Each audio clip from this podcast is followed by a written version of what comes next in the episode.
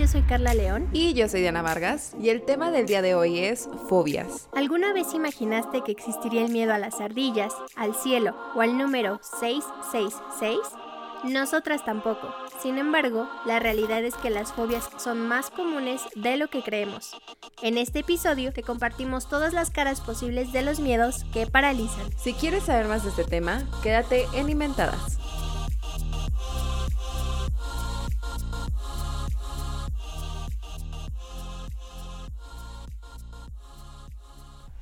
Hola a todos, bienvenidos a un nuevo episodio de Inventadas Podcast. Es un gusto estar de vuelta como cada semana para ustedes. Para nosotras también es un gusto regresar después de un rato porque hicimos una pequeña pausa por planeación y así. Y pues ya extrañamos estar aquí echando el chismecillo, estar platicando. Y qué mejor manera de regresar que con un invitado. Para ustedes va a ser después porque ya saben cómo funciona esto del pasado presente con el podcast y cómo los estrenamos y así. Pero cuando sea que estén escuchando este episodio, sabemos que les va a gustar mucho y estamos muy emocionadas de poder platicar con este gran invitado. Y ya antes de spoileárselos, primero que nada, Carlita, ¿cómo andas? Bienvenida de vuelta a Inventadas Podcast. Hola Dianita, muchísimas gracias. Estoy muy contenta de estar nuevamente aquí en un episodio más. Ya extrañaba este grabar porque la verdad fueron dos semanas de, de estrés, de, de ansiedad, de no saber qué hacer, pero el día de hoy ya estamos de vuelta con un episodio bastante interesante. Creo que descubrí bastantes cosas. Por el título ya, ya sabrán de qué se trata. El episodio del día de hoy de las fobias. Y que mejor, como bien lo mencionas, que platicar este tema tan interesante de la mano de un amigo muy, muy, muy querido por ambas. Eh, lo admiramos muchísimo, así como, como eh, amigo y también como, como profesional. Es un gran locutor y pues el día de hoy me, nos honra muchísimo la presencia de mi querido Gus, Gus Márquez. ¿Cómo estás, querido Gus? Hola, hola. Saludar también de antemano a toda la audiencia que nos está escuchando en este momento. No importa el día, la hora, porque esto es totalmente atemporal, como todo lo que sucede en la vida diaria. Estoy bastante emocionado y con una gran responsabilidad también, después de un chorro de no estar reunidas y luego que un güey se cuele así a su a su casa es como de es como cuando encuentras un vagabundo regresando a tu casa, ¿sabes? Después de vacaciones, ya encuentras a alguien viviendo en tu casa y es como de pues hola, muchas gracias por la invitación. No, de verdad muchas gracias. No, es un placer que estés aquí con nosotros. La verdad es que ya tenía mucho tiempo que no platicábamos y también que no escuchaba como no sé, es que tu voz como que siempre se ve hecho de locutor, o sea, como que está muy Ah, chida. gracias, gracias. Y pues también así nutre a la audiencia. Eh, pero no, antes de empezar con el tema, que es el tema de las fobias que tú nos propusiste, pues a mí me gustaría que le platicaras a la gente que nos escucha del proyecto que traes, porque también tienes un podcast y la verdad se me hace un muy, muy buen producto y queremos que más gente vaya a escucharlo. Híjole, ya me chivié con esto que acabas de mencionar. Sí, este, tengo, pues sí, ya lo mencionaste, un podcast, se llama Creepy Podcast, El Terror en 8D. Es, bueno, rápidamente, eh, Carlita y yo compartimos una clase de creación de podcast en la universidad y nadie quería editar el, el proyecto que nosotros estábamos haciendo. Y dije, pues va, lo voy a hacer yo, a ver, pues a ver qué sale. Y ya sabía que existía el 8D, pero yo pensé que era súper complejo de hacer. Entonces, pues vi que me salió y dije, pues o sea, no soy ingeniero de audio, no soy nada especializado en audio, solo lo he aprendido todo por mi cuenta, pero algo que en lo que sí podría decir que me puedo especializar es en contar historias, en interpretarlas. Y entonces el producto salió de esa clase de contar historias de terror, que me encanta el terror, pero en 8D, darle a la gente como una experiencia nueva. No solamente el güey que se pone a narrar historias, ¿sabes? Y que le pone música de fondo y ya, sino sí crearle un buen ambiente, un buen diseño sonoro, que es audio tridimensional. O sea, literalmente en tus audífonos, acá escuchas el sonido en la parte de atrás, que va girando a lo largo de toda tu cabeza. Entonces, sí te... La idea es que te sientas tú como si fueras el protagonista, ¿sabes? Sí, es toda una experiencia escuchar los episodios y pues ya lo escucharon. Entonces, si les gusta este tipo de temas que en ocasiones les hemos venido a platicar, como este tipo de, eh, pues sí, como casos misteriosos, pues pueden aquí tener una opción de podcast también. A ver, te voy a comprometer, ¿cuál es el capítulo que más te ha gustado? Ah, caray. Este, pues, no me acuerdo, había uno de un señor. Ay, es que escucho otro podcast también y ya no me acuerdo si fue en el tuyo o en el otro, perdón. Este, pero había uno de un locutor que iba a la casa de, de un señor como que le había llamado para contarle una historia y como que se, se quedaba picado y lo iba a buscar y después como que no existió o no sé, algo así. Ah, sí, sí, sí, el del caso de Josué. Ajá, sí, sí era el tuyo entonces, ah. Sí, sí, sí. Sí, ese sí lo hice yo. Con Juan Ramón uh, sí, justo. Un clasicazo. Que dicen por ahí que después de haber grabado ese episodio se murió el güey. O sea, después de haberlo ayudado y todo, se murió y... ¿Real se fue a buscarlo? O sea, sí se picó tanto que dijo, Ay, pues vamos a buscarlo. Es, lo que se cuenta. O sea, como que no está muy clara la muerte ahí, pero la gente le atribuye porque... Yo sí fui testigo. Oh, a ver, cuéntanos. O sea, no testigo de la muerte. no testigo de la muerte. o sea, es que yo, yo estaba muy chiquita y mi mamá y yo seguimos ese caso de la mano peluda, todo así, todas las transmisiones nos las aventamos. Nos aventamos el programa de Extra Normal donde salió en la balsita con ese fulano. Todos nos lo aventamos y hasta casos de, la, de, de personas que trabajaban en la radio con él y que cuando él estaba internado y lo vieron ahí en Coyoacán y, o sea, toda esa historia, pero sí, o sea, dicen oh sí, sí fue ocasionada su muerte por este Sí, es lo que, lo que la gente le atribuye, porque, o sea, fue como muy rápido después de, de, ese programa en vivo, entonces... Ah, ahí está, y también el sacerdote se cuenta que murió. O sea, como maldición. Ajá, él... Ajá. Y, el sacerdote. Resultaron heridos los camarógrafos y todo eso. Oh, lo verga. Así como en El Exorcista también, que, que cuentan que en el set de la primera película del Exorcista también le. A la gente. O sea, tenían que ir a bendecir el set porque la gente. No sé, se le movían las cosas, tenían rasguños. Está, está bien loco ese fix. O sea, como que tengo una especie de fascinación por ese tipo de producciones y me da curiosidad, pero al mismo tiempo me da miedo que sí sea real lo de la maldición y es como de... ¡ah! No, sí te sugestionas. Siento que sí, pero... O sea, porque yo para... Sí, bueno, para la gente que lo está escuchando, nosotros tres fuimos a la misma universidad, en la misma carrera, entonces, pues ustedes sabrán que llevamos la materia de cine.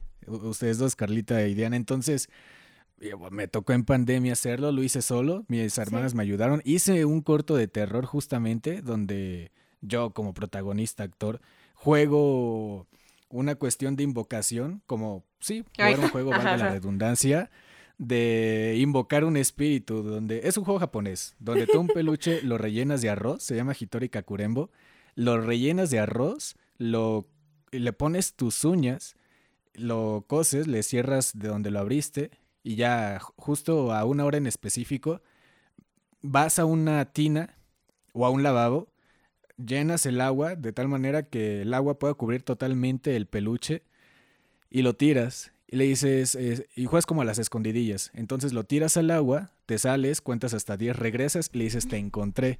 Y le tienes que clavar un cuchillo. ¿Por qué? Y después le dices, y después tú le dices, ahora es tu turno de buscarme y te vas tú a esconder. Entonces, eh, bueno, la leyenda dice que eh, esta cosa sí es real. Y la verdad yo sí me sugestioné, o sea, al principio estaba así como, güey, pues es una producción, estoy grabando, tengo las cámaras tal, tal y tal. Pero verga, o sea, ya cuando llegué a una escena donde el mono sí, bueno, el espíritu sí me empieza a buscar y se ven los pasos y todo. Yo, o sea, yo sabía que era mi hermana que estaba actuando como el espíritu, pero yo sí me estaba cagando de miedo de verga, o sea, porque me escondí en el closet y era como de, ah, verga, o sea, ¿qué tal si sí me va, si sí invoqué a algo? ¿Qué tal si, porque era las 3 de la mañana aparte, o sea, sí, la sugestión sí es real. O sea, neta, esta era una producción de terror. Verga, sí. Sí. Sí, sí, sí, te sugestionas muy cabrón. A mí me tocó alguna vez grabar como un proyecto que teníamos para YouTube y me habían dicho así como de, ¿qué te gusta? Y yo, el misterio. Y pues ya, o sea, como que me puse a grabar en la noche. Era un proyecto que se llamaba Las 333 y así el primer video era tal cual explicar pues que eran las 3.33 porque era la hora del diablo y así, pero una de la mañana, dos de la mañana y no terminaba de grabar porque pues obviamente grababa en la noche, no tenía otro momento para hacerlo y pues sí me daba miedo de que diera esa hora y yo siguiera grabando. Pues sí, sí me da miedo. O sea, es que también siento que te empiezas a sugestionar. Por ejemplo, Sí. nosotras cuando grabamos nuestro especial de Día de Muertos, estábamos platicando como anécdotas paranormales. De por sí a mí siempre que me da miedo empiezo a soltar como chistes muy tontos. Pero sí fue también como para que hubiera un poco de risa porque dije, ¿qué tal Sí. que estamos vibrando igual que esas energías? Sí. Como a mí me pasó. Que ya recordarán todos los que nos están escuchando en otro episodio. A ver, cuéntanos, yo, yo, yo, yo no me enteré, a ver, cuéntanos. Estábamos, O cuéntame a mí, por favor. estábamos en un episodio de ocultismo con Gabo. que le mandamos un saludo por si nos está ¿Con escuchando. Gabito Olvera? Sí, con Gabo Olvera. Oh, no pero súper denso. Eh, justo estoy en este corto y ya me estaba dando como miedo. Este, y justo cuando estaba hablando... Reviviendo traumas. reviviendo traumas, es como recuerdos de Vietnam. Justo cuando estábamos, este, no me acuerdo qué estaba diciendo, a mí se me movió un pizarroncito que ahora estoy viendo aquí, justo aquí enfrente de mí. se me hizo así como chico chico. Ahora sí hay cámara. Pero en ese entonces todavía no grabábamos con cámara, o sea, como que escuchaba, pero no veía nada. Ajá, y te lo juro que yo estaba atrás así Yo ese episodio, y le escribí Ajá, a ajá. Dianita así como de, tengo miedo, o sea, estoy sintiendo como raro. ese episodio en particular, o sea, como que siempre grabo en mi cuarto encerrada por el ruido y demás, pero ese me valió, dije, o sea, no quiero estar en un lugar donde no alcance a ver, porque aparte siempre estaba como contra la pared y no alcanzo a ver si algo pasa atrás, y dije, quiero estar en un lugar donde sí alcance a ver, entonces me fui de que al centro de la sala, donde podía ver todo, me valió que se escuchara el ruido. Pero sí siento que fue un episodio como denso. O sea, fue denso porque fue mucha información y sí te metías así como de, y si pasa, no sé qué, y a Sí. Carita pues sí le pasó. A mí me pasó. Pero el día de hoy confiaré en que no me va a pasar más. es que yo sí soy bien miedosa, amigos. No, y aparte el tema no es como de terror, o sea, sí son miedos, pero Sí, es por- miedo aparte- de otro Bueno, tipo. pero por lo Ah. de ahorita. Ya nos aventamos por ahí un chismecillo, pero pues ya, el tema del día de hoy son las fobias. Eh, por ahí les dejamos en redes sociales también unas historias en las que nos podían contar cuáles eran sus fobias para que platicáramos y también tuviéramos ese feedback. Pero para poder entender de dónde vienen esas fobias, pues sí me gustaría, Gus, que nos platicaras lo que sabes de dónde vienen. Ay, a ver. ah, Ok, cabe aclarar que no soy psicólogo, no soy psiquiatra, no sé, eh, no tengo mucha especialización, nada. Sí, no tengo nada de especialización. Me, gusta leer y- e informarme. Pero bueno, en su momento escribí una entrada de blog para igual alimentar un poquito el contenido del podcast sobre si cómo, cómo venían los traumas que es igual mm, como un- van de la mano con las fobias, ¿no? Este miedo irracional hacia las cosas. Bueno, para empezar, el ser humano siempre tiene como una tendencia hacia la muerte, pero también es un instinto de supervivencia el que te hace escapar de ese instinto.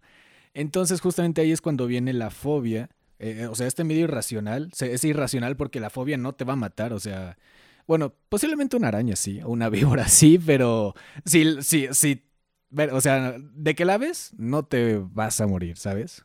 Pero bueno, la cuestión aquí es que las fobias, o lo que pues yo en su momento escribí, de lo que investigué, es debido a un momento traumático en tu vida, y con traumático es un momento muy fuerte, donde tú, en ese instinto de supervivencia, tu cuerpo hizo como lo más que pudo para poder salvarte como de ese peligro, pero fue tan fuerte que tus conexiones neuronales, o sea, están, bueno, para la gente que lo está escuchando, estoy, o sea, es como que se quedan como si fueran cadenas, ¿sabes? O sea, se quedan las neuronas, es una conexión muy fuerte del cual el cerebro ya identifica que eso que te generó un gran susto ya no te va a poder, este, o sea, ya literalmente tu cerebro, tus conexiones neuronales están tan unidas que, por ejemplo, si te mordió un perro, ¿no? Entonces haces, generas una fobia a los perros eh, cuando los ves porque en automático tus conexiones neuronales se hacen fuertes en el momento que tú ves un perro. Entonces al momento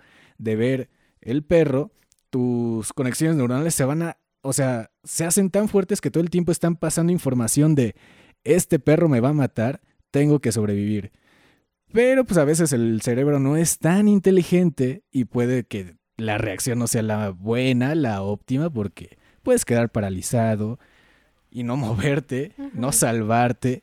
Y, y ya, bueno, es lo que yo sé que a raíz como de tu cerebro de querer salvarte, identifica y hace que tus neuronas queden conectadas tan fuerte para que cada vez que tú veas eso que te generó el trauma, lo identifiques como que te va a matar, entonces de ahí viene el miedo. Es, o sea, y a partir de ahí pues también se desencadenan otras cuestiones como ya no tanto en una perspectiva neuronal, sino ya también un poco en perspectiva de inconsciente, de consciente, entonces justamente el cerebro ya te reprime todo eso, o sea, lo lleva al inconsciente, a la parte más oscura del cerebro.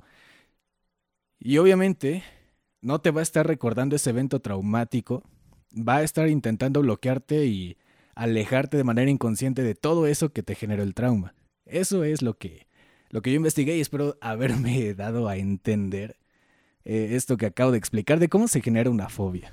Yo justo sí tenía como duda de, de dónde vienen como todas las fobias, o sea, también te preguntaba por eso, porque creo que sí hay una diferencia y mucha gente se confunde entre qué es el miedo y qué es la fobia, o sea que sí están relacionadas, pero como que la diferencia principal es que las, fobia, las fobias se vuelven ya un miedo irracional, o sea, como que eh, llevas todas las situaciones más allá. Y por eso dije como, ah, creo que sí tengo fobias. a ver, Porque cuéntanos. Yo me acuerdo que cuando estaba chiquita, o sea, bueno, yo nunca como que aprendí a nadar así chido, chido, porque lo relaciono con esta experiencia. O sea, alguna vez nos fuimos de vacaciones, andaba de que en la alberquita, así en la... Pues disfrutándola, ¿no? Yo me acuerdo perfecto que estaba así como intentando por primera vez flotar así chido. O sea, como que yo hacía como que nadaba, pero como que primero me agarraba de las manitas. Como que mis manitas llegan al fondo de la alberquita esta y ya nada, flotaban mis piernitas. O iba así como de que, y haciendo como que que nadaba y todo. Y me acuerdo que llevamos un salvavidas de esos de donita pues así como para divertirte y así. Y a mí se me hizo, ay, estoy bien estúpida, a mí se me hizo buena idea ponérmelo de mochilita. Y como que, pues obviamente el salvavidas cumplió con su función, ¿no? O sea, como que claramente sí me hizo flotar, pero me lo puse de mochila. Entonces lo que hacía esta cosa era flotar, pero yo lo tenía en la espalda, entonces mi jeta estaba como contra el agua y yo intentaba salir, pero como que esta cosa no me dejaba y entre que apanicada, con miedo, eh, con vergüenza también porque, güey, estaba en el chapoteadero, o sea, ni siquiera de que estaba en el mar, estaba, o sea, en la alberca profunda en él, estaba en un chapoteadero así de que todos los niños, todas las familias súper chilas y de, eh, pues aquí la vacación y la niña ahí de pendeja ahogándose por ponerse de mochilita el salvavidas. Entonces como que me quedó ese trauma y después cuando estaba en la secundaria nos llevaron de vacaciones a Jalcomulco, pero era así como de que un buen de actividades porque pues agua, playita y así. Y nos llevaron de que a los rápidos, por ejemplo. y pues a mí obviamente sí me daba miedo caerme de que de la lanchita porque pues no sabía nadar. Y al profesor de educación física, me acuerdo perfecto, o sea, le valió madres y me dijo como, Nel, al agua, y me tiró y yo, ¡ay, me muero! Este, pero sí, después nos fuimos a unos cenotes, creo que se llaman, que son como, que son como unas cuevitas y que abajo hay agua, no sé cómo explicarlo, creo que sí son, ¿no? Ajá este, nos hacían aventarnos, entonces no, era un recorrido en el que no había otra manera de pasar. Ah, o sea, lo que seguías, sino te tenías que aventar y ya, era la única opción que tenías. Entonces, pues ya como que lo que me tocaba pasar me mentalicé de, bueno, pues hasta aquí llegué. Y pues ya, o sea, me lancé así como de, saludos, bye vida. y yo dije, ya me morí, no me importa, por lo menos está bonito el lugar. Este, pero pues no, o sea, me acuerdo perfecto como me, me hundí. Se sintió así como extraño y después me relajé porque pensé, ya me morí. y ya, floté. No me pasó nada. Y dije como de, ok, sobreviví. Pero sí, o sea, no es como que me dé miedo meterme en agua, no me da miedo así como de, el mar o cosas así. Pero en su momento sí me generó bastante trauma o no sé si una fobia no sé si tal cual la fobia, o sea, como a nadar o adentrarme a situaciones en las que ya no pueda salir del no agua. Me meto. Creo que es más eso. Dios. Yo, yo descubrí, gracias a Gus y este tema, que tengo tres fobias. Que tenían nombre. Sí, o sea, más bien a, darles nombre, porque yo no sabía que. O sea, son cosas que, que tenían nombre. O sea, yo decía, ay, soy una ridícula porque. Pues, o sea, son cosas muy. Una es muy estúpida, ¿no? Eh, bueno, no muy estúpida, es muy tonta. Descubrí que se le llama herpetofobia al miedo a las ardillas. Les tengo pánico a las ardillas. Madre, no, y o las sea, de Chapultepec es que son súper violentas. Sí. sí, o sea, todos las ven y dicen, ay, qué bonita yo. O sea, se los juro que a partir de que nació mi fobia a las ardillas, ahorita les cuento, pasan así en la reja de mi casa, pasan corriendo las malditas. O sea, yo las odio. Pero mi miedo nació porque estaba yo en la casa de campo de mi novio. Y bueno, no es de campo, pero pues hay mucho bosque, pues. Va pronto, ¿no? Entonces en una de esas vimos a una ardilla. Es una casa romanticona. Te vio ojos y te dijo, este es el... Así en medio de la nada, sin wifi. No llega la señal de teléfono, no, hombre, Carlita. Nada, así nada. no, te lo juro, te lo juro. La no hay situación tele, perfecta o sea, la para una peli de terror, ¿sabes? Sí, así justo. Entonces yo vi una ardillita y dije, ¡ay, qué bonita! Y esa la pinche ardilla, perdón, pero lo tengo que decir, voltea y me ve, así como que, así, Ah, la verga. y empieza a correr hacia mí la maldita y yo pegué tremendo grito. Y la cosa esa se fue a, a esconder abajo de una puerta, pero se los juro que traía cara de violenta, te quiero matar, así, horrible. Sí, yo dije, esta se me va a aventar. Y de ahí le tengo fobia a las ardillas, de verdad que no puedo.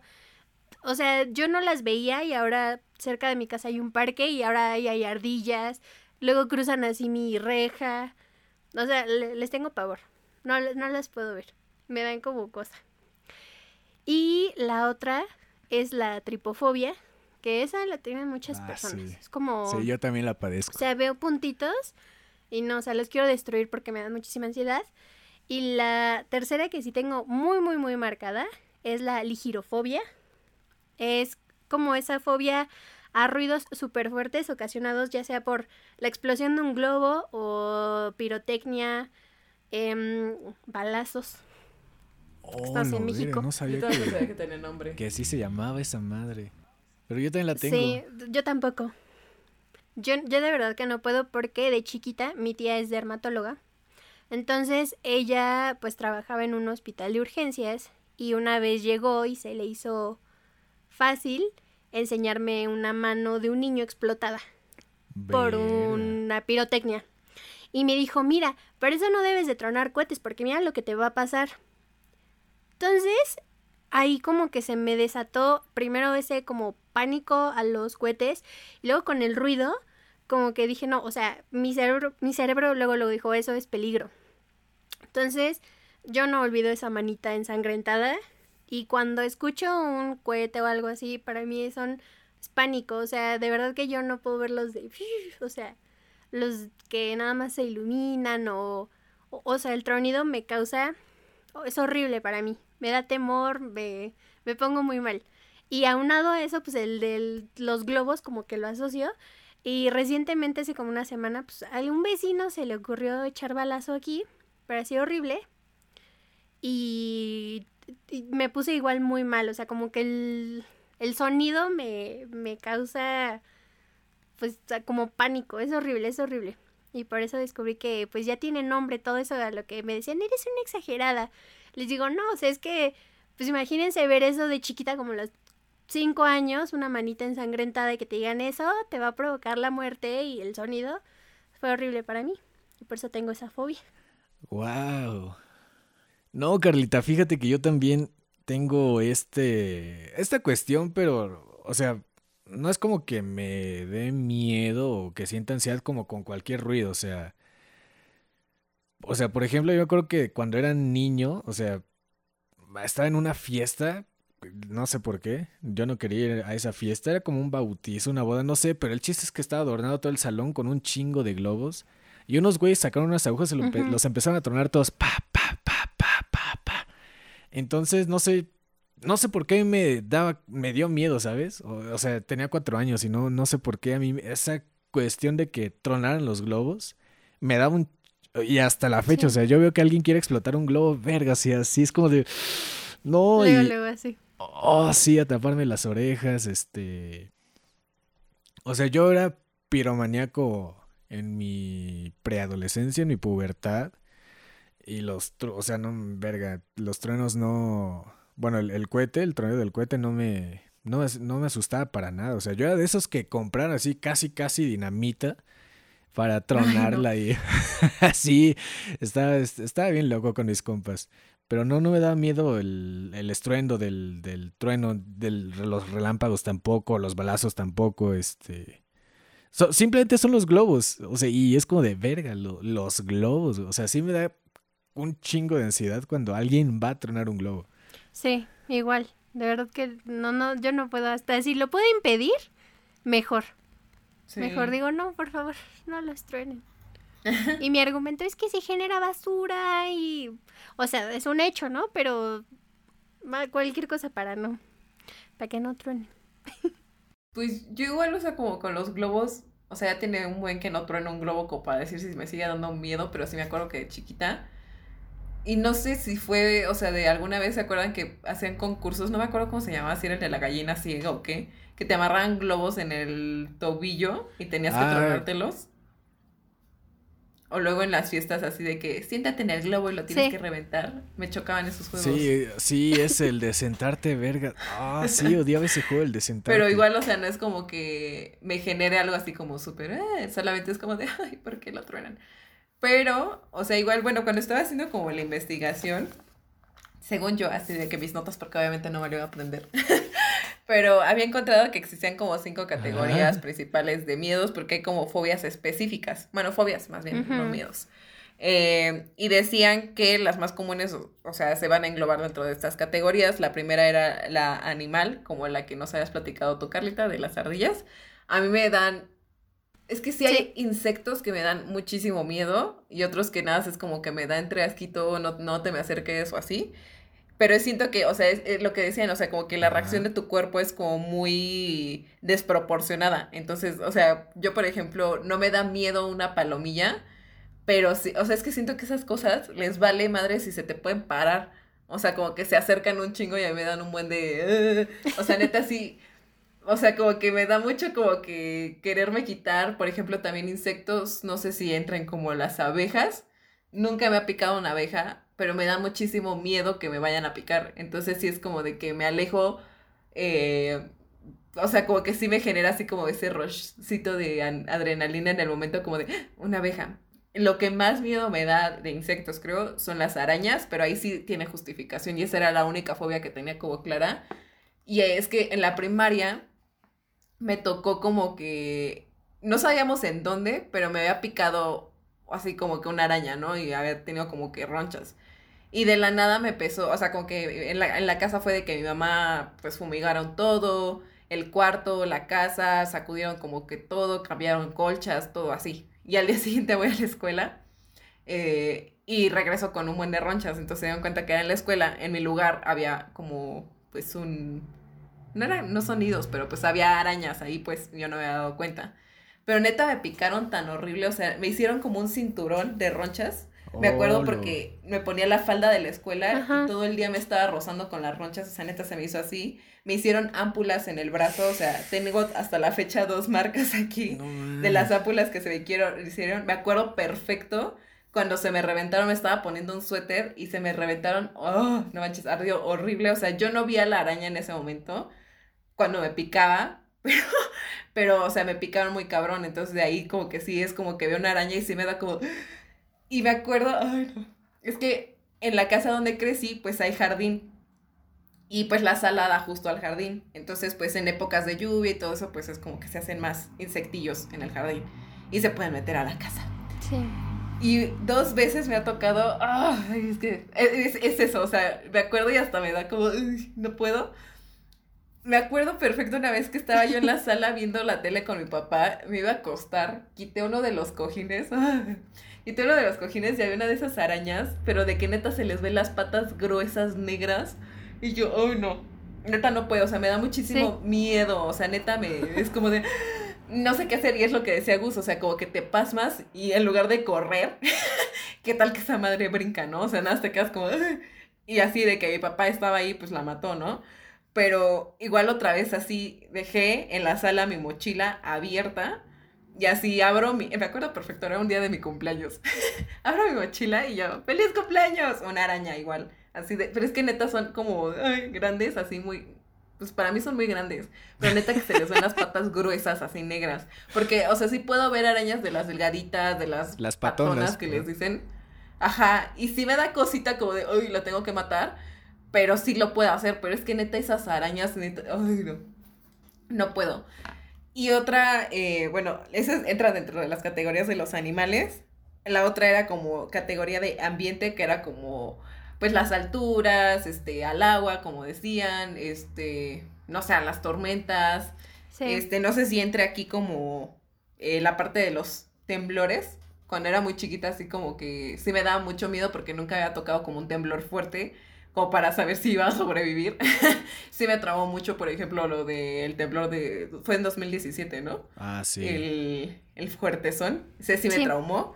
Este, pero siento que al mismo tiempo como que me hizo...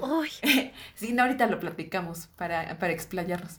Pero, o sea, como que me hizo que a la vez se me quitara un poco el miedo porque fue como estuvo cabrón y como que supe reaccionar. Entonces como que le bajó un poquito el miedo que le tengo a los temblores. Eh, la otra categoría, pues está bien raro, o sea, porque decían era como a las agujas, a la sangre y al material quirúrgico.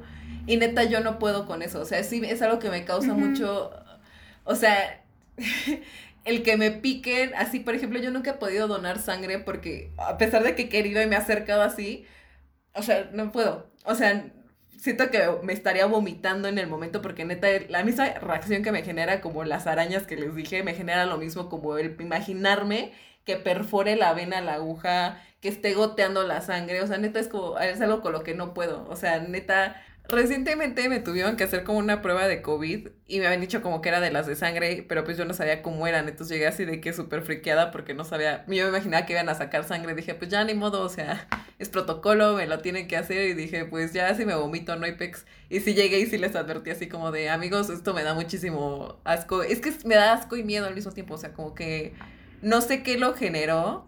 ¿Pero qué, la sangre? Ver sangre no tanto, o sea, sí, pero lo tolero, pero, o sea, como el, la idea de que la aguja perfore una vena, de ver si, como salir la sangre en el momento. Eh, por ejemplo, me acuerdo también de niña me daba muchísimo miedo la idea de pensar en tener hijos. Porque es como de, güey, ¿por qué no los pueden teletransportar de tu panza afuera? O sea, porque neta, o sea, como el que vayan cortando las capas de piel, o sea, para mí es como, nunca me han hecho una cirugía y agradezco que eso no haya sucedido hasta ahora, pero si alguna vez se tienen que hacer algo, sea, neta, duérmanme porque, o sea, no puedo con la idea como de abrir la piel, o sea, como que no sé, o sea, justo que decían como lo, todo lo quirúrgico, eh, y pues sí, como que yo pensé que era algo muy específico, pero es, es algo específico, pero como que sí es popular y como que sí a más gente le pasa como eso de las agujas y la sangre. Entonces, o sea, creo que ese es el, el único que tengo como más presente. Este, incluso, o sea, si tuviera que hacer, por ejemplo, prueba COVID, así yo neta prefiero que me metan una cosa hasta el cerebro o a que me saquen sangre. Este. pero, bueno, eso entra dentro de la categoría, eh, pues supongo que es como quirúrgico aguja sangre. Eh, y la última es como de fobias no categorizadas, pero que te generan como este tipo de síntomas, o sea, como que te puede dar náuseas, como que te marees, incluso gente que se desmaya, entonces, pues esas son como las cinco que encontré más y como que el resto de las fobias como que detecté que podría tener. Yo, a ver si conocían esta. ¿Saben? O sea, la fobia con el nombre más largo. A ver. Y más raro, o sea, la fobia más rara. Perdónenme si la pronuncio mal, pero es que está muy cañona. Es exacocio. Ajá. Exacocio y execonta exafobia. No sé si la pronuncié bien. Pero el chiste es que es el miedo al número 666. Ay, sí la vi en un video, pero. O sea, neta que lo ves y es como de. o sea, es como. Te desmayas o algo, ¿no? Sí. O sea, está ligado, sí, al. O sea, como al miedo a no sé si miedo, pero está ligado todo a todo lo religioso, a todo lo espiritual como de Satanás y el anticristo. O sea, como que tienen fobia además de esto al número 666. Y dice que le pasa muchísimo a las personas que están relacionadas como con las familias cristianas. Y también encontré otra que justo es el miedo al papa. Está muy raro, o sea, se llama papá. Papafobia. Papafobia, o sea, te lo juro. Pero sé quién sea. O sea, no importa quién sea, pero si es el Papa ya, uy, qué miedo. O sea, que el, el que sea jefe de la Iglesia Católica del Vaticano, a ese le tiene miedo y a todo lo que esté relacionado con él. O sea, lo que toca, lo que, o sea, lo que vistan, todo eso, o sea, y dicen que evidentemente no pueden volar al Vaticano porque les da pánico, les da ansiedad.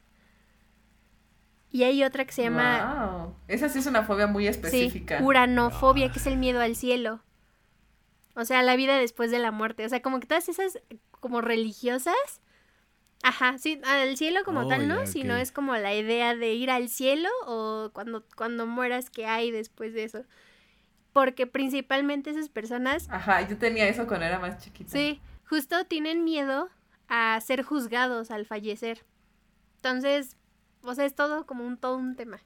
Pero esas son como las fueron ah, las más raras. Está bien loco. Creo que mi uranofobia. Sí.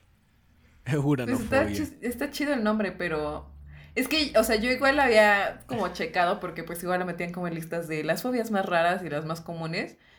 Y, o sea, esas, por ejemplo, decían, o los especialistas mencionaban como que es muy común como el miedo a la muerte o a qué pasa después, cuando empiezas a ser adolescente porque empiezas a ser un poco consciente de lo que puede pasar, de que puedes morir y todo eso, ¿no? Pero creo que lo comenté con Carlita en otro episodio. Yo me acuerdo mucho, o sea, neta, me acuerdo está perfecto, estaba primero de primaria, entonces tenía como 6, 7 años a lo mucho. A mí me da, no sé si es fobia, pero sí me daba como mucha ansiedad pensar, o sea, como que en cuanto cruzaba la idea por mi mente era como de no, ya párale, porque sí me daba como, se me aceleraba el corazón y así. Este, y era justo pensar como qué pasa o cómo es morir, o sea, como ya que estás muerto, sientes algo o así, pero yo me veía como le decía a no era como que yo me imaginaba como de, ah, llegué al cielo, sino que me imaginaba como flotando en la nada, como una especie del espacio, pero todo negro, pero se supone que estás muerto, entonces ya no sientes, entonces como que yo me, o sea, me metía mucho en esa idea, pero pues no estaba en la adolescencia, estaba muy chiquita.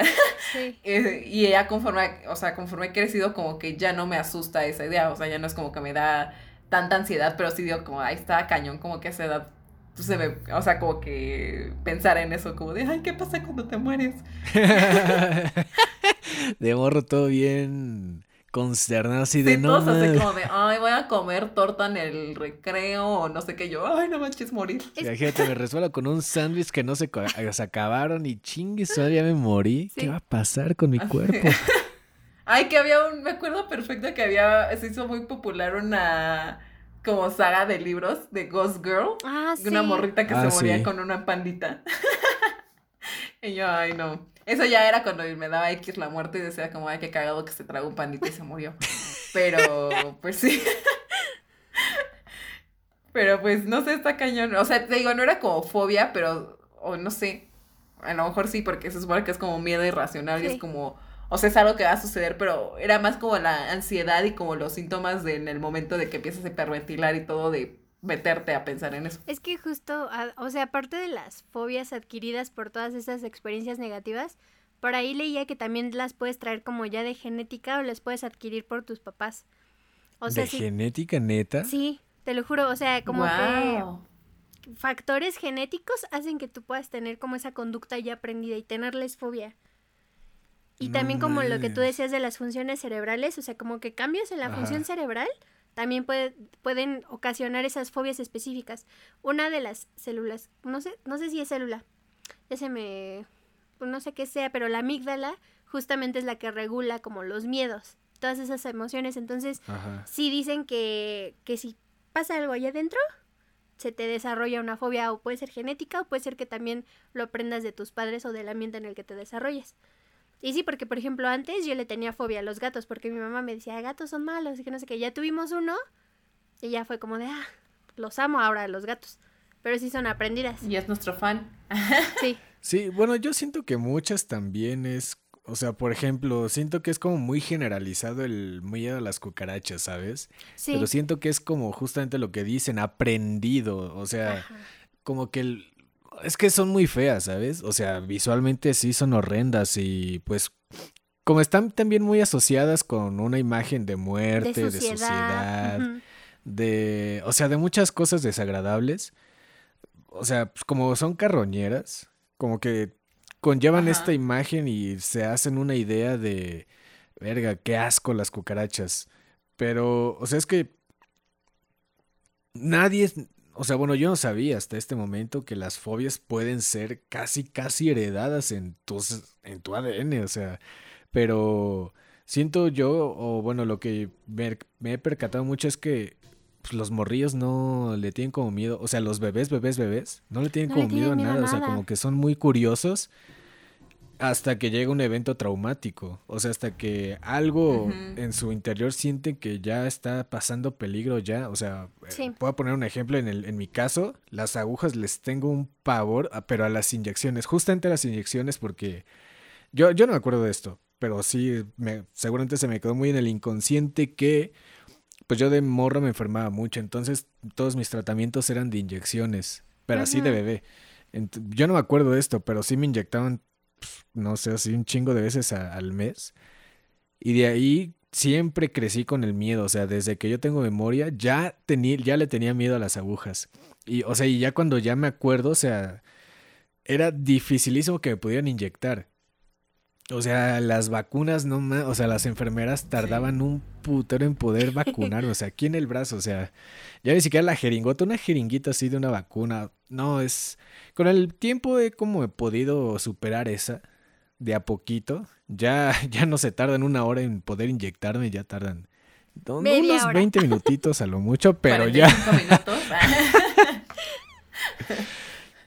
Pero sí, o sea, pero bueno, volviendo un poquito a lo anterior, siento que, o sea, las cucarachas, ¿sabes? Siento que es como el ejemplo claro de a ti te dan asco o te dan como ansiedad, pero porque un chingo de gente le tiene, tiene esa misma idea, entonces como que se hace una, pues, no sé si llamarle histeria colectiva, pero por, por, lo menos sí algo colectivo sí es, ¿sabes? Algo que está en el inconsciente colectivo, o sea, ya no es individual, sino y que ya está en toda la sociedad. Sí, justo. Y más porque... O sea, como que lo aprendes y como que algo en tu cerebro lo bloquea. Pero porque toda la gente ya lo tiene muy asumido, ¿sabes? O sea, no es como una cuestión de... Ah, sí, puta, las ratas es otro ejemplo clarísimo de... O sea, ah, son hiper inofensivas las ratas, excepto las del centro de la Ciudad de México, esas... esas madres son más gigantes que un tlacuache, pero pero sí, una rata de coladera. agarras de mascota, ¿no? no, esas traen navaja y te asaltan y te dicen, oye, trae, cállate con todo lo que.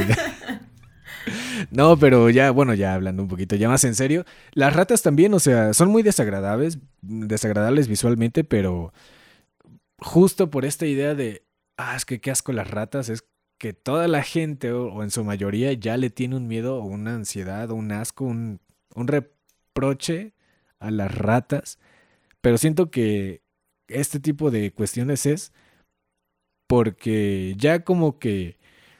Vamos a ponernos un poquito más filosóficos. Immanuel Kant dice que ya todo lo que sabemos es porque ya estaba asumido de antes. Entonces siento que estas fobias ya estaban muy asumidas desde hace un chingo de tiempo y se han pasado en generación en generación.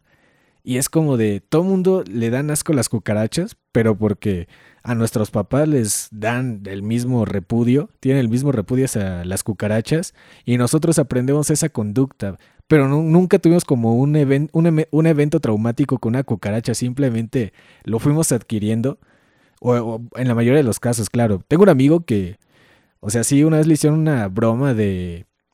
Lo encerraron con llave en un cuarto y si quería agarrar la llave tenía que sacarla así de un buen de cucarachas muertas. Pero bueno.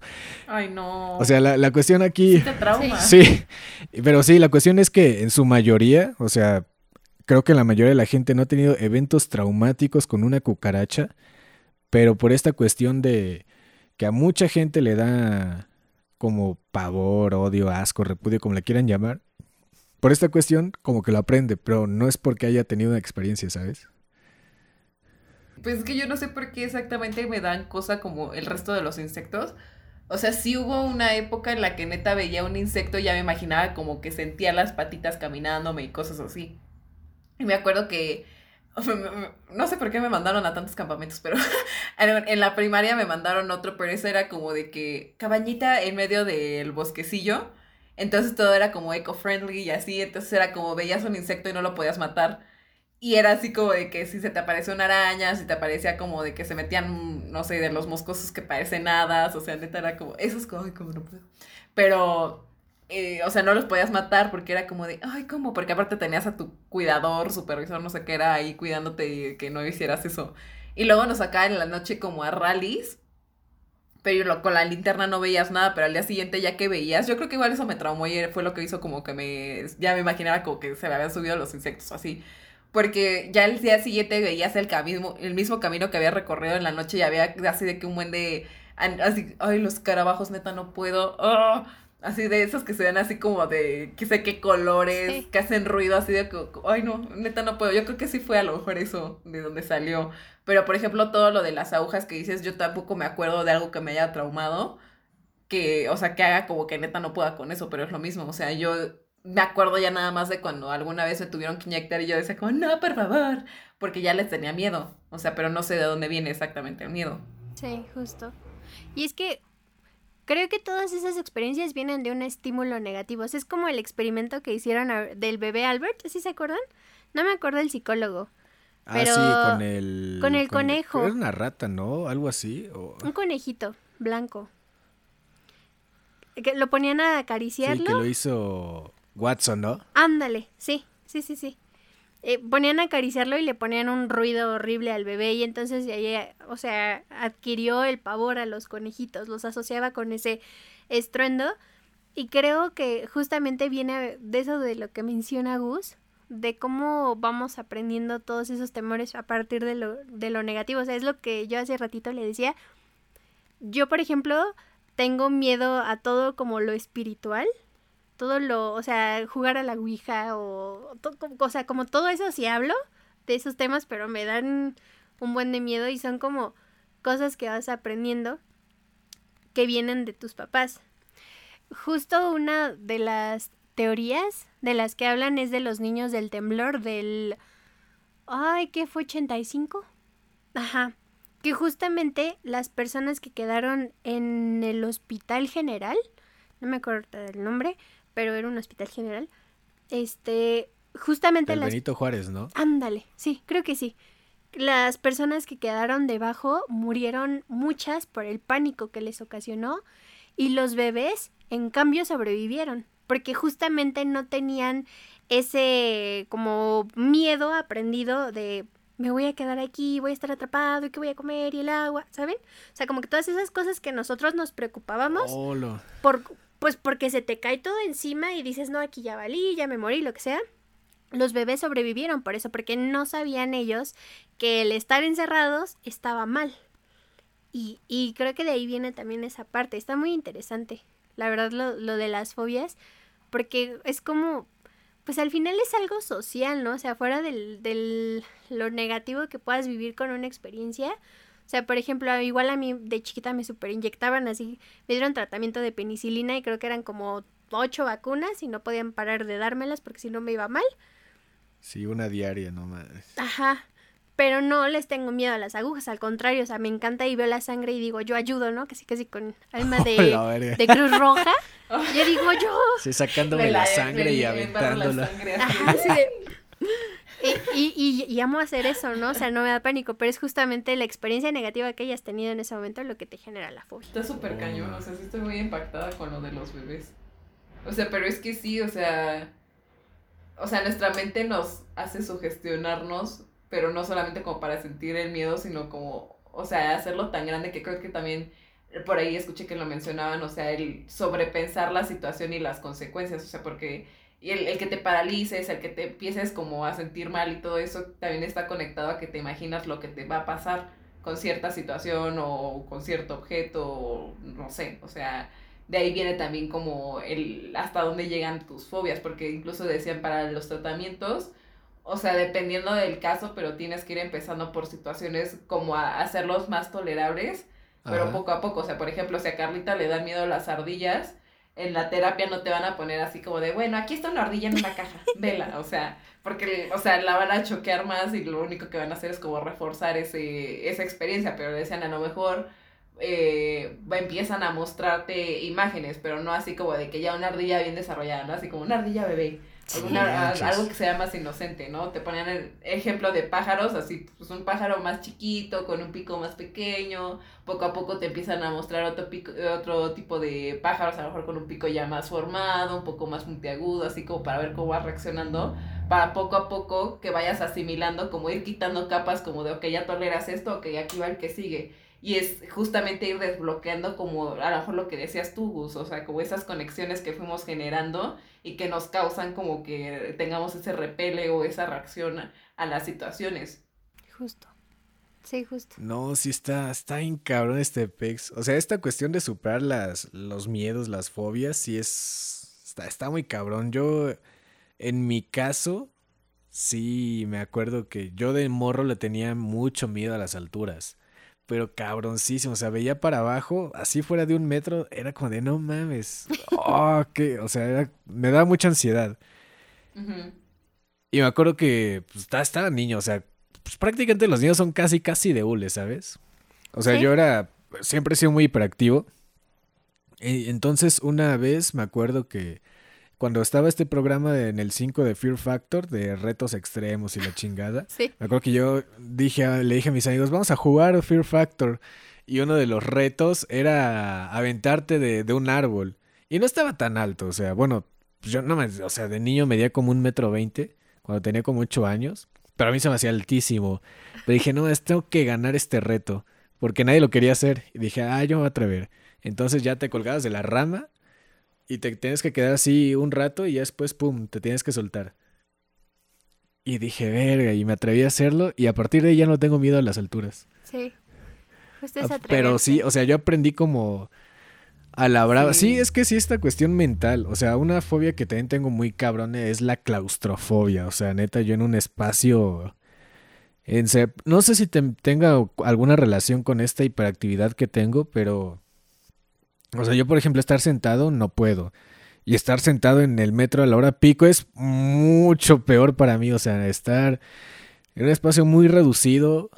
Ah, sí, es como de. Ah, o sea, los elevadores cuando están llenos también es como de. Oh, no mames, ábranse así a la verga. Déjenme mi espacio, ¿sabes? O sea, en cualquier lugar.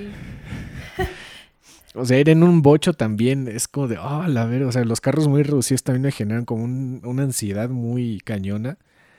Y, pero sí, o sea, es que es como un, o sea, el, cerebro reacciona como muy a lo pendejo, o sea, una cuestión de paralizarte es como un mecanismo de defensa, es como de, güey, pero no me estás salvando, güey, o sea, solo está siendo muy pendejo conmigo. Pero, pues sí, es un poquito hacer racionalizar, o no tanto racionalizar, pero sí como esclarecer los métodos de escapatoria o de salvación porque pues al fin y al cabo se dicen un miedo irracional, o sea, no por ir en el metro te vas a asfixiar o no por ir en un carro muy reducido te vas a morir, güey, o sea. Sí. Pero sí. es como este proceso de saber cómo empezar a reaccionar, ¿sabes? Justo con esto que dice Diana de como un poquito de entrenamiento mental de, a ver, relajación, este, hay que respirar para que el cuerpo deje de estar tenso y empiecen a fluir las ideas, ¿sabes?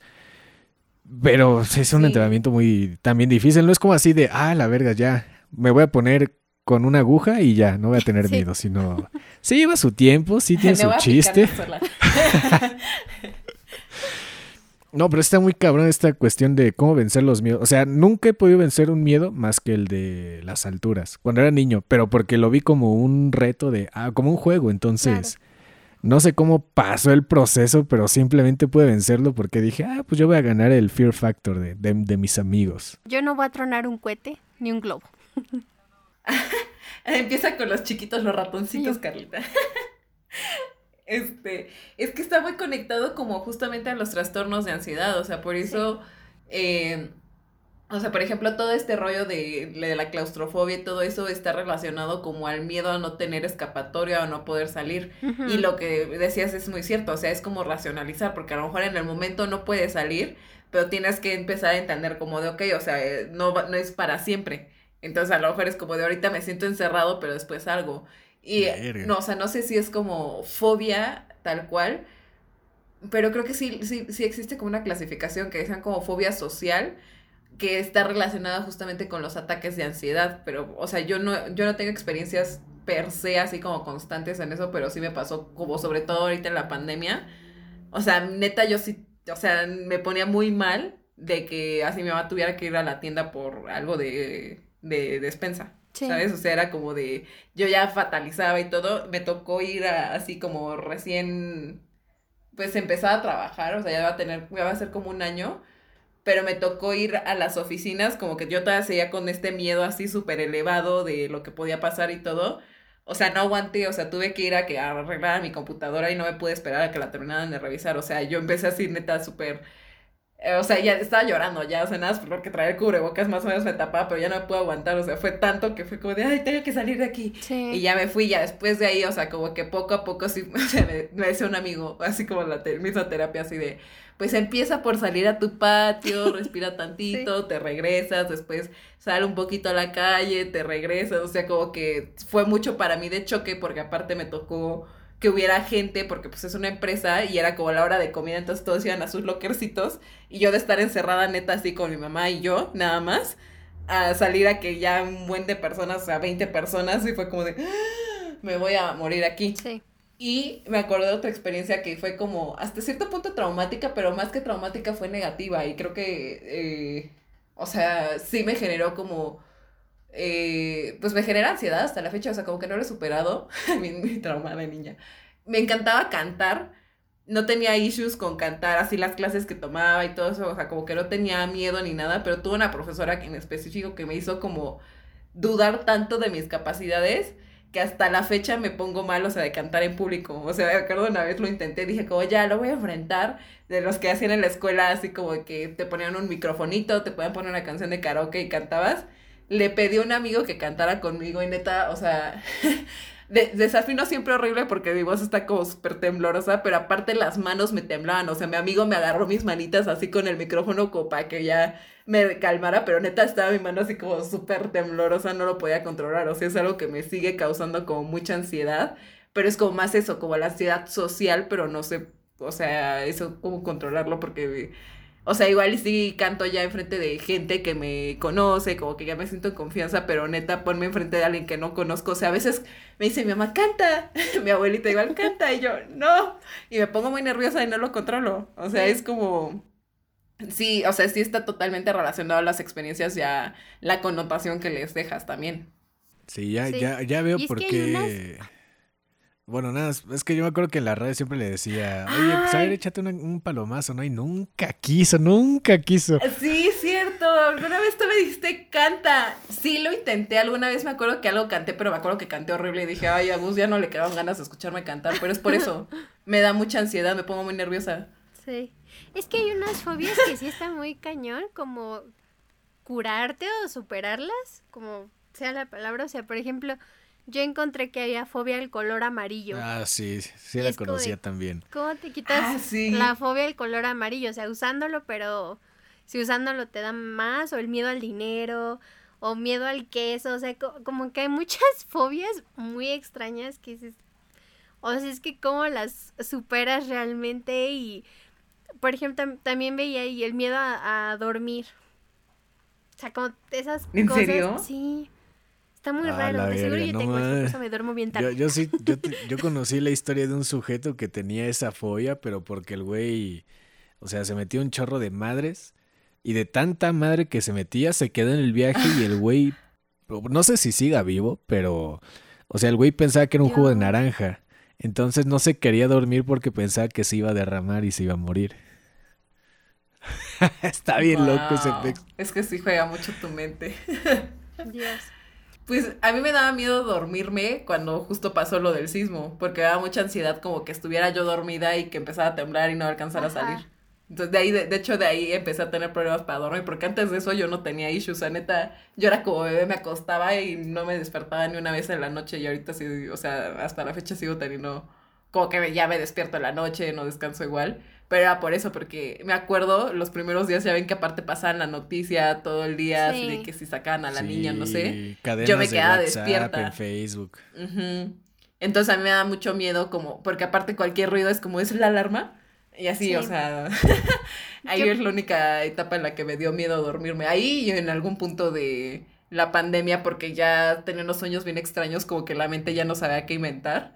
Y yo decía como, güey, ya no quiero dormir, o sea, porque yo siempre sueño un chingo. Yo con los temblores se me desarrolló, no sé si fobia, pero una ansiedad. Tiembla o escucho la alarma sísmica y yo me quedo pasmada.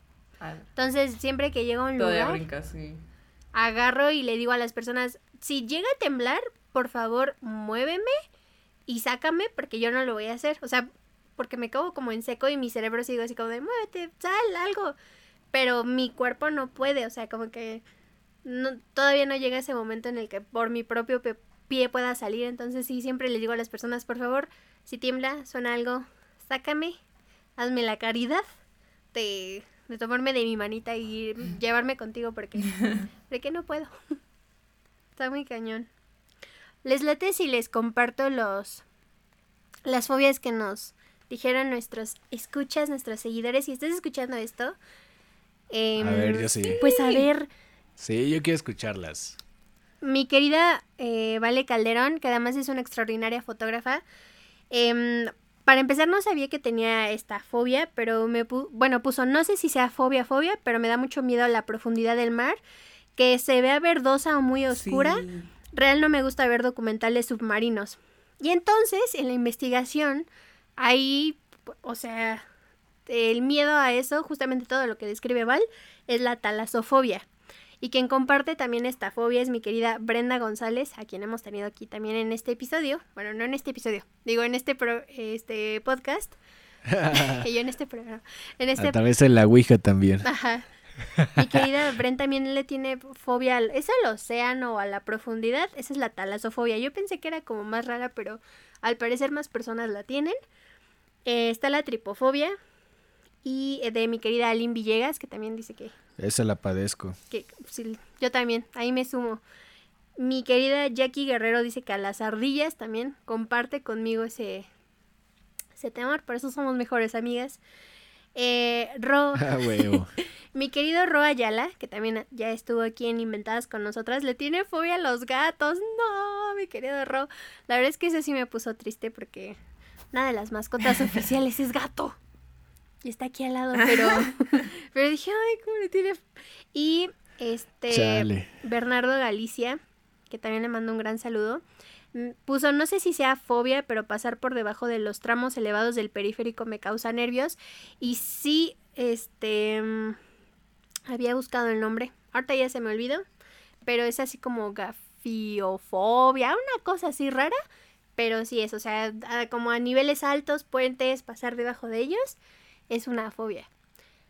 Pues todas son todas esas personas las que nos escribieron y nos dijeron que tenían ese tipo de fobias. La verdad es que sí están comunes, no están tan raras ahí como el miedo al 666 ni todas esas cosas. No, siempre va a haber alguien que comparta la fobia contigo. Sí, sí, justo. Sí, no hay, hay demasiadas fobias y de hecho me di cuenta como que igual hay un buen de videos como las fobias más raras y así, pero como que no son tan raras, o sea, como que son dentro de las más comunes. Y como decíamos, o sea, igual y al, la, lo chido sería, o algo que les quedara de este episodio, como que piensen como que fue lo que les desarrolló esa fobia. Eh, porque igual decía como de, ay, pues hay que ir a terapia, pero me encanta el comentario que se me quedó también de, creo que era de Aline, cuando tuvimos el en vivo de gordofobia, eh, que decía como que no está chido, como que todo dependa de los expertos, ¿no? O, o de un profesional. Y sí, o sea, pues a lo mejor, como dice Gus, él se lanzó así como de ya lo enfrenté y pues ya venció. Igual esa terapia no está tan chido así de, de shock, de ya, de una vez por todas.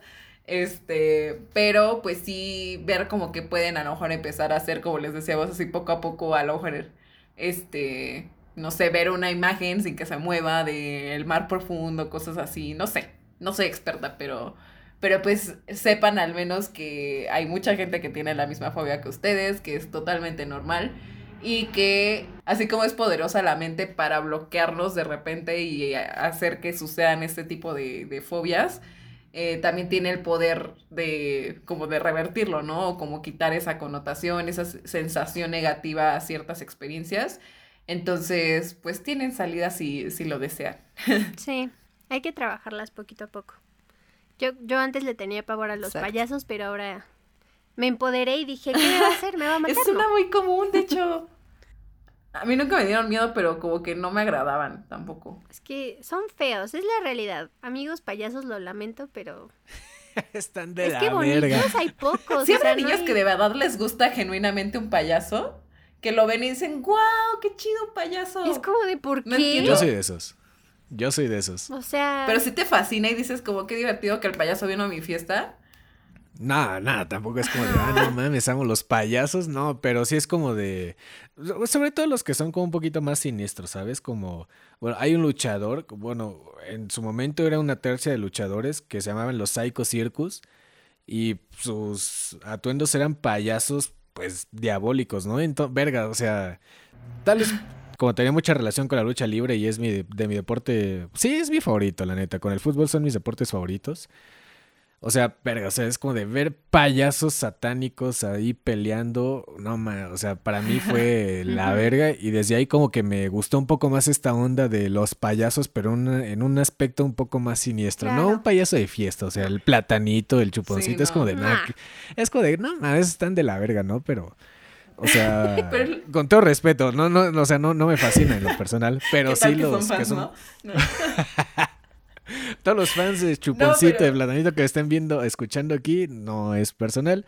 Solo es un ejemplo para decir, o sea, un poquito y más como esta cuestión del Joker, tal vez también me, me agrada Sí. un poquito más este aspecto de los payasos. Que tienen un propósito, ¿no? De espantar, pues sí, porque espantan todos. Eso sí. Pero los que se quieren hacer así los es que lo- divertidos. No, o sea, no, no, no. O sea, como que igual y si, si tiene un buen chistorete, pues sí te agrada de niño, pero es lo que digo, o sea, siendo niño en tu fiesta, como que llega el payaso Es la de- primera vez y dices así como de, ay, qué divertido, qué chido que llegó esta cosa. Yo siento que no, o sea, como que es más como que los adultos dicen, ay, qué divertido el payaso porque cuenta chistes. Y ya como que o te agrada o te desagrada esa experiencia y por eso hay tantas fobias a los payasos, siento. Sí, es que los payasos, o sea, bueno, es que es como un híbrido. Cuando pues estaba tomando clases de teatro, me, el profe nos contó la historia de, del clown, del payaso, o sea, eh, Ajá. como desde los griegos, pues la actuación no era con, con máscaras. Y, de que, y después empezó con un poquito más, este, con vestimenta, un poco más armado y cualquier, y, y así, ¿no? Como que se fue haciendo, de, de la máscara pasó a algo más complejo y también después se empezó a hacer más abstracto a tal grado que tu única vestimenta como actor era la nariz del payaso, el clown.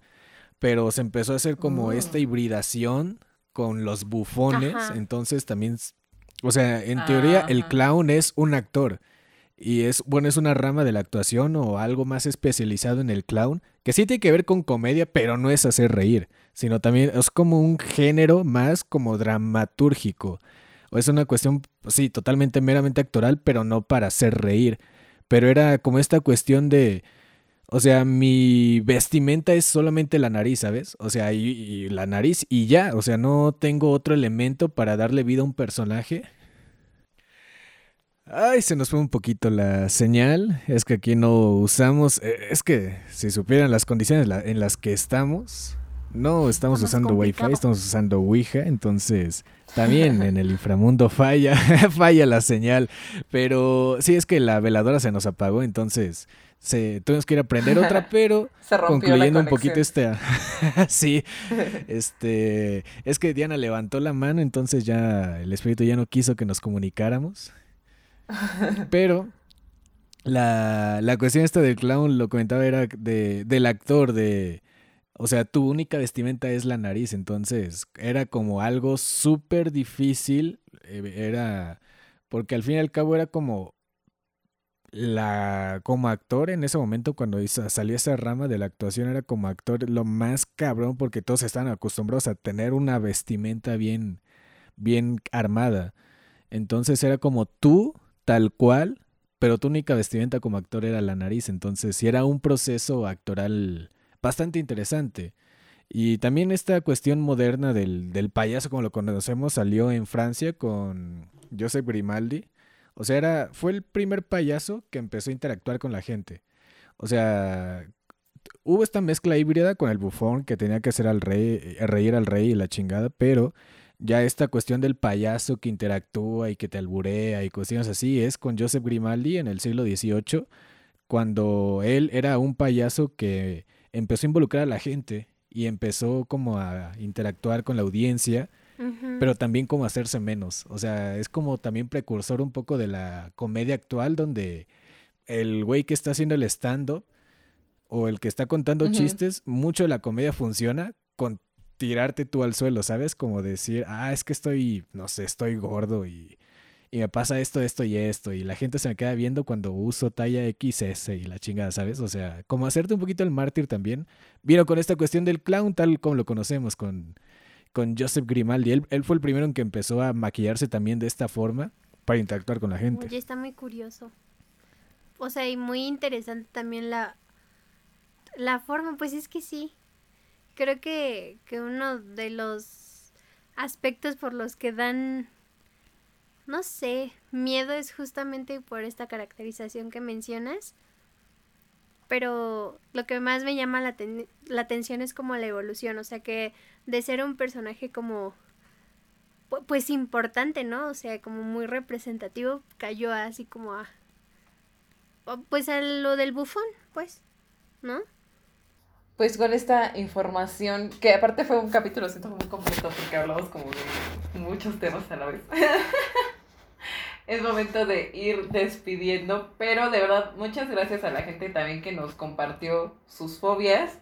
Eh, a Gus por traernos como toda esta información, por darte el tiempo y ser tan paciente con esto de realizar el podcast a través de la Ouija. Ajá. La primera vez que lo hicimos sí nos costó, pero pues ya se logró al final de cuentas. Entonces, muchas gracias por haber estado aquí con nosotros y de verdad reitero, tienes un proyecto muy chido y pues vale la gente, ah, vale la pena que la gente vaya a conocerlo también. No, muchísimas gracias. Eh, ya, eh, bueno, si se puede decir, ¿esto cuándo lo estaríamos escuchando? ¿Así el primer día que sale? No lo sé. bueno, es que para bueno, la cuestión es que eh, en junio, el primer miércoles de junio, que es el 3, sale ya la segunda temporada. Entonces, si esto ah, sale para junio o está próximo para junio, pues ya tendrán. El, el tráiler de la segunda temporada sale el 26 de mayo.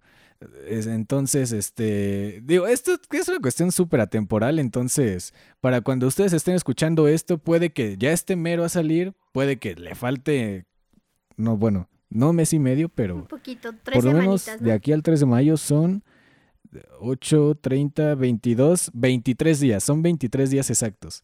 Entonces, este, pues bueno, esperen la segunda temporada de Creepy Podcast, ya saben, el terror en 8D, pueden encontrarlo en cualquier lado, en cualquier plataforma también de audio, o sea, está en Spotify, Apple, Google, iHeartRadio, Spreaker, en YouTube y también próximamente en Deezer, para que ahí escuchen, usen los audífonos para Creepy Podcast. Estaría interesante que este también fuera en 8 de este capítulo, pero este, sí, porque es una cuestión tridimensional, entonces, o sea, realmente van a sentir que todo el ambiente está a su alrededor, o sea, como, si como una especie de realidad virtual, pero con solo audio. Sí, pues yo creo que seguramente ya va a estar estrenándose la segunda temporada cuando lo escuchen, pero no importa, de todas maneras, pues van a estar ahí eh, en redes sociales eh, los promos y eh, para que vayan a visitar y conozcan también el terror en 8D. no, pero de verdad, muchas gracias por la consideración, por también el tiempo, por la planificación, por todo lo que hayan involucrado para poder traerme a mí como su invitado muchísimas gracias, Gus. Sabes que siempre es un, placer. Y vayan a escuchar, por favor, su primer temporada. Mientras sale la segunda, si no está, vayan a escucharlo, por favor, no se lo pueden perder. Está, está increíblemente bueno. Y de verdad es una experiencia que, que cuando lo escuchen va a ser otra, otra onda, de verdad. Dianita ya dijo, eh, ella recomienda, o al menos el que más le gustó, fue el del caso de José. Carlita, ¿cuál es el que más te ha gustado o cuál recomendarías? Me gustó el del Chavo del Ocho. O sea, son cosas que, que yo no sabía. y también me gustó mucho el de Josué. es que es como una de mis historias favoritas de terror. O sea, que sé que son reales. Pero eso es lo ah, que Muchas gracias. Qué, Qué, bueno que te gustaron los capítulos, fueron hechos con bastante amor. Sí, la verdad sí es un formato que lleva bastante planeación, bastante esfuerzo, entonces pues que también bastante gente lo, lo escuche y lo conozca. Como siempre decimos, igual no somos la más grande plataforma, pero lo que sea que pueda aportar, nosotros estamos felices. No, no, se agradece bastante. De verdad se agradece bastante y no me acuerdo quién lo había dicho, pero cualquier tipo de publicidad es buena publicidad. Entonces, yo agradezco bastante que estén también brindándome este espacio para poder dar a conocer a, gente que no tenía ni la menor idea de que podía existir audio en 8D, ¿sabes? Exacto. Así sean un millón, así sean diez, realmente la, la gente que sea, pero que se dé una oportunidad de poder escuchar el, el terror, pero en 8D. Así es. Estoy segura de que así será. Y nosotras no, no hacemos terror en 8D ni podcast en 8D, pero hacemos este proyecto con mucho gusto, con mucho esfuerzo y amor, entonces esperemos que lo disfruten. Recuerden que aquí estaremos de vuelta la próxima semana con algún otro tema, no sabemos porque nuestra mente anda así como de, ah, ¿cuándo se estrena esto? Si no tenemos realmente claro, o sea, sí está apuntado pues, pero no me lo sé, eh, cuándo vaya a salir esto. Pero eh, estamos seguras que el episodio que siga va a ser muy divertido, muy interesante. Y si no, no, es que no puede pasar. Eh, si no están en su derecho de no escucharnos, pues, pero siempre hacemos esto pues con la mejor disposición. Así que esperemos que, que a ustedes les guste. Y aquí estaremos de vuelta una semana más con otro tema interesante. Recuerden, nos pueden seguir en redes sociales. Estamos como arroba inventadas y en bajo podcast en Instagram y como inventadas podcast en Facebook. Y recuerden que nos pueden escuchar en Apple Podcast, en Google Podcast y en Spotify. O búsquenos por ahí en el buscador y ahí les va a salir el episodio más reciente de Inventadas. Que vale mucho la pena. Vale mucho la pena escuchar esto. Es bastante divertido.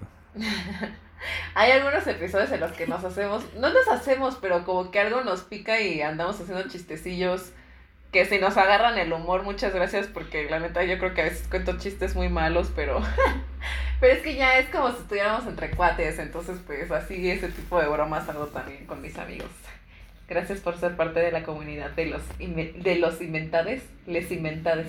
Inventades. Esto fue todo por hoy, hasta la próxima. Bye.